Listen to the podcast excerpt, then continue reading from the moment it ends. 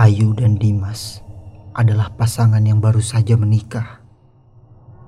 Saat itu, mereka berniat untuk pulang kampung ke rumah orang tua Dimas di Tasikmalaya. Tak ada alasan khusus, mereka hanya ingin berkunjung. Mereka berangkat menggunakan mobil, tapi tidak melewati jalan tol. Sebelumnya, Dimas memang sudah terbiasa melalui jalur itu dengan sepeda motornya, terutama pada saat lebaran.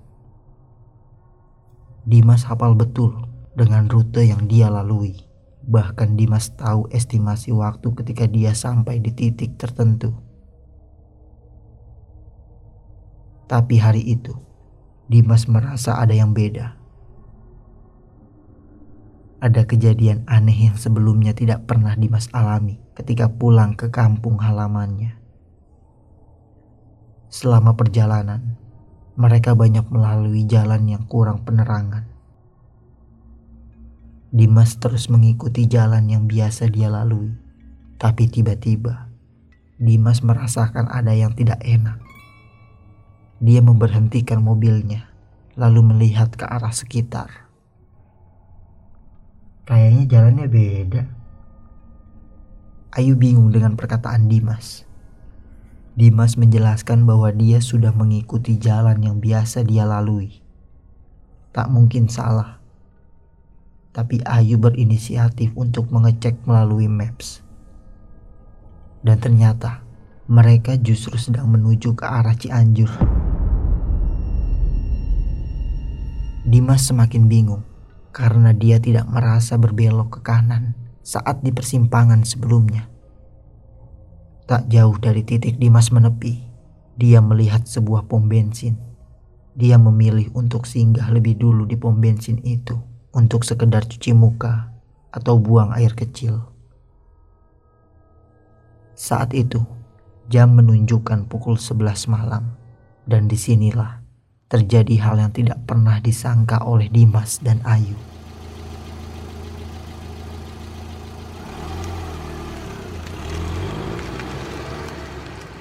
Pom bensin itu terlihat sepi. Tak ada kendaraan satupun yang sedang mengisi bahan bakar atau hanya sekedar beristirahat. Terlihat hanya ada satu orang petugas pom bensin. Dia seperti sedang mengantuk sambil menunggu kendaraan yang datang untuk isi bensin.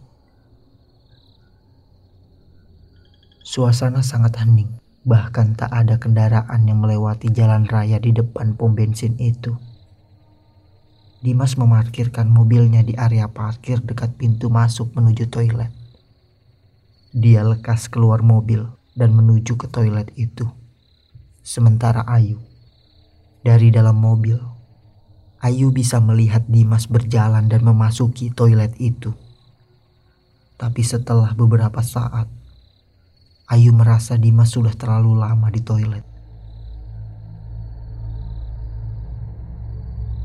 Ketika Ayu hendak menelpon Dimas, ternyata Dimas tidak membawa handphonenya.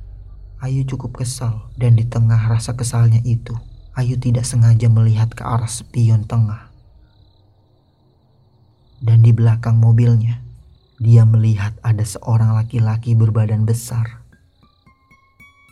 Laki-laki itu menatap ke arahnya dengan penampilan seperti seorang kenek truk dengan handuk kecil di pundak dan kaos dalam berwarna putih yang sudah kotor.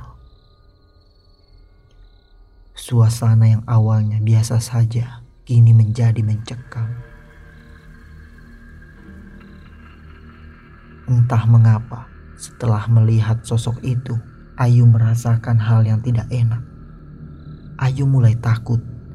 Dia coba menenangkan dirinya, lalu mengunci semua pintu mobil. Ayu khawatir kalau orang yang di belakang mobilnya itu punya niat jahat kepadanya. Dia juga semakin kesal karena Dimas sangat lama di dalam toilet. Bahkan sudah hampir setengah jam berlalu Dimas tak kunjung keluar. Meski takut, Ayu tetap penasaran dengan sosok laki-laki itu. Dia kembali melihat ke arah spion tengah. Ayu berpikir kalau orang itu hanya sekedar lewat. Tapi kagetnya bukan main. Ayu melihat laki-laki itu sedang berjalan ke arah mobilnya. Mata Ayu terpaku melihat laki-laki itu. Jantungnya mulai berdegup kencang, dan rasa paniknya pun semakin tinggi. Semakin lama, semakin terlihat jelas wajah laki-laki itu. Ayu sontak berteriak ketika melihat wajah laki-laki itu penuh dengan darah. Tak berserang lama, Ayu memutuskan untuk keluar mobil dan menyusul Dimas ke toilet. Tanpa melihat ke belakang, Ayu berlari dengan sangat cepat. Sesampainya di bilik toilet, Ayu memeriksa toilet laki-laki dan perempuan. Tak ada siapa-siapa di dalamnya. Ayu kebingungan karena tidak melihat Dimas keluar dari toilet. Padahal Jelas-jelas mobil mereka terparkir tepat di depan toilet itu. Harusnya, jika Dimas keluar, Ayu pasti sudah melihatnya. Di sisi lain, Dimas memang hanya buang air kecil dan langsung kembali ke mobilnya. Dan saat dia kembali dari kaca spion, Dimas melihat laki-laki yang sama seperti yang dilihat Ayu sebelumnya. Dia merasa aneh Dimas langsung mengajak Ayu segera tancap gas dan keluar pom bensin. Kondisi pom bensin terlihat semakin sepi. Bahkan satu-satunya petugas yang sebelumnya mereka lihat kini tak ada di tempat. Dimas tak ingin ambil pusing. Dia segera keluar dari tempat itu. Tapi ketika mereka baru saja keluar dari pom bensin, Dimas melihat sosok laki-laki besar itu sedang berdiri di depan pintu masuk. Laki-laki itu menatap dengan senyum tipisnya ke arah Dimas dan Ayu.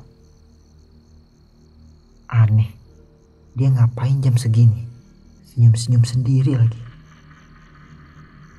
Suasana mobil sangat hening. Ayu tidak menjawab perkataan Dimas dan ketika Dimas menoleh ke arah sebelahnya, Dimas baru sadar kalau ternyata Ayu tak ada di sampingnya. Dimas panik. Dia langsung memutar arah kembali ke pom bensin itu. Dan terlihat Ayu sedang duduk dan menangis ketakutan.